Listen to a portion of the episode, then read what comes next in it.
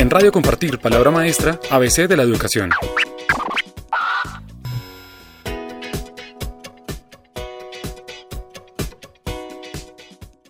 Nos encontramos con el profesor Jaime Josué Judets Orcasita de la institución educativa Colegio Metropolitano de Soledad 2000 en la ciudad Soledad Atlántico del área de Ciencias Naturales en los grados noveno, décimo y once. Él es eh, maestro finalista eh, en el año 2015 y eh, con su propuesta Recreando el Método, cómo acercar las ciencias al aula. Hola Jaime, ¿cómo estás?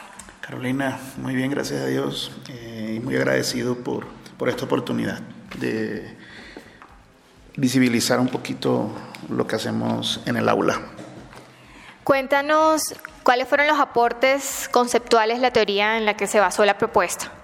Bueno, la propuesta es un, una propuesta ecléctica, eh, tiene varias vertientes constructivistas, eh, pero enfocadas hacia eh, la apropiación de habilidades de pensamiento crítico y de problematización en el aula.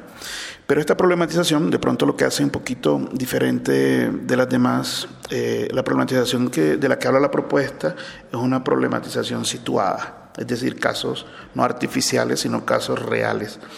Eh, importante también es resaltar, de que me das la oportunidad, es que además de tratar de solucionar problemas o llevar problemas de la ciencia al aula, tratamos de que el estudiante incorpore elementos del método científico, elementos de pensamiento crítico, de pensamiento eh, complejo, de metacognición, y de esta manera, entonces no solamente en la ciencia, sino en su diario vivir, pueda mejorar su, su proceso de pensamiento y obviamente mejorar las oportunidades que pueda tener como ciudadano. Ok, los impactos concretos visibles de la propuesta, ¿cuáles serían? Hombre, el principio fue un tanto difuso, ahora que, que mencionas. Eh, pero la idea fue madurando, de pronto el compromiso eh, de parte de los alumnos, de los compañeros del área, porque también fue un trabajo de retroalimentación, eh, de bastante acompañamiento. los impactos creo que han sido tantos que actualmente la institución, el modelo de clases, la propuesta es prácticamente el eje el axis del modelo de clase del colegio. Esto entonces eh, se traduce en el impacto significativo que ha tenido y que tuvo la propuesta y que tiene actualmente en el diario vivir de la institución, es decir, hace parte del PEI. Ha creado una generación nueva de jóvenes eh, críticos, analíticos, comprometidos eh, con su entorno, con su realidad. ha permitido eh, ya que es el modelo institucional, eh, que los resultados de las pruebas estandarizadas, eh, de la ubicación del estudiante en educación superior y tecnológica, haya mejorado los índices, es decir, puedes comprobar actualmente cómo ha incidido positivamente en la, en la población estudiantil la implementación de la propuesta.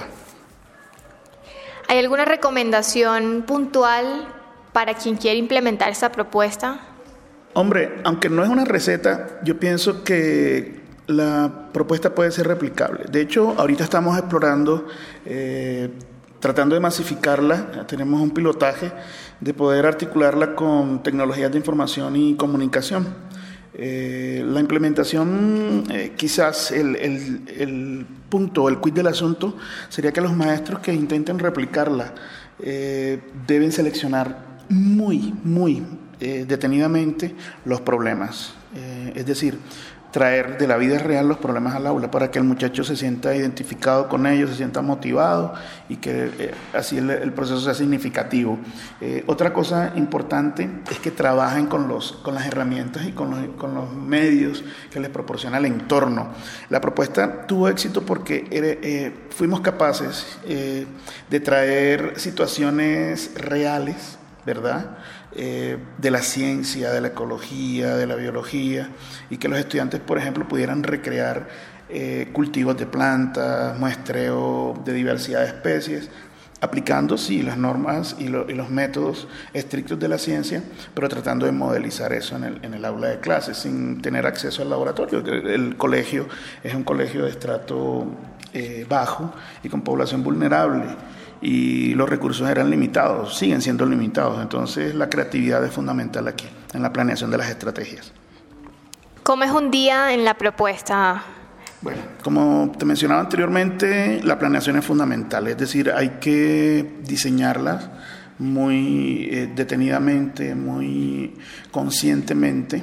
Eh, siempre ha ido amarrada a, los lineamientos, en este caso, y a los estándares, porque la asignatura de, ciencias naturales está estandarizada. Eh, y tratar de, como te decía, enlazarla con, con problemas reales y situados. Eh, el día a día comienza con la propuesta, con, el suministro de una guía, donde los muchachos tienen el paso a paso. Eh, normalmente salimos del, aula, nuestra aula es extendida, es decir, no son las cuatro paredes, podemos hacerlo en el patio de recreo, lo podemos hacer en la cancha, nos podemos salir del colegio y hacerlo eh, en la calle, en el frente. trata es de eso, de recrear la situación real, pero obviamente utilizando la creatividad y los, y los medios que, tenemos disponibles. Eh, fundamental eh, estimular la creatividad de los jóvenes, la pregunta, la indagación, eh, el método socrático, a través de la pregunta que tú como maestro le haces y que ellos también te, hacen a ti, se enriquece la, propuesta y el momento pedagógico. ¿A quiénes, aparte de los estudiantes, ha podido impactar, esta propuesta? Hombre, yo pienso que a, mis compañeros, eh, como te digo, esto nació en el Departamento de Ciencias Naturales, pero ya en el Departamento de Ciencias Sociales se aplica, se aplica en humanidades, se aplica en filosofía, es decir, eh, los padres de familia, por ejemplo, los padres de familia están muy empoderados, eh, acompañan a los muchachos, como te digo, ha influenciado a toda una generación. Creo que el porcentaje de egresados que escogió eh, una carrera de ciencias asociada a, las STEM eh, fue y ha sido eh, grande, más del 80% de los egresados escoge una carrera asociada con las ciencias, la tecnología, la ingeniería. los padres de familia, como te digo, muchos maestros. Y de hecho, normalmente los egresados que escogen incluso una carrera de licenciatura vuelven a la escuela. Es algo muy bonito porque, porque se sienten comprometidos y, piensan retribuirle eso que de pronto han logrado obtener en su proceso educativo, devolvérselo a sus compañeros y, a los estudiantes del colegio. ¿Qué mensaje le darías a esas personas que de pronto no sabrían cómo poder implementar esta propuesta y qué, deberían hacer? No solamente la propuesta, pienso que, hay muchas experiencias valiosas que se, que se hacen en el país, que son anónimas, esos héroes eh, que no tienen nombre, que no tienen rostro, la Fundación Compartir a través de la estrategia del premio, compartir al maestro y compartir al rector, le dan rostro, le dan nombre a esos héroes anónimos. Yo pienso que el, mensaje que puedo darle a mis compañeros docentes, maestros, es que se atrevan a escribir, que se atrevan a, sistematizar sus experiencias, que se atrevan a compartirlas, que, caminen en este, en, este, en, este sendero de la educación eh, acompañados. Eh, pienso que el aprendizaje no solamente es, por parte del estudiante, sino también de nosotros con los maestros, con nuestros compañeros, aprender de, los aciertos y de los errores del otro. Entonces el mensaje que les doy a, mis colegas es ese, eh, comiencen a mostrar su trabajo. En Colombia hay eh, maestros y experiencias supremamente valiosas que son fundamentales para que de verdad Colombia alcance ese logro de ser la más educada en el 2025. Muchas gracias, Jaime. Gracias a ti.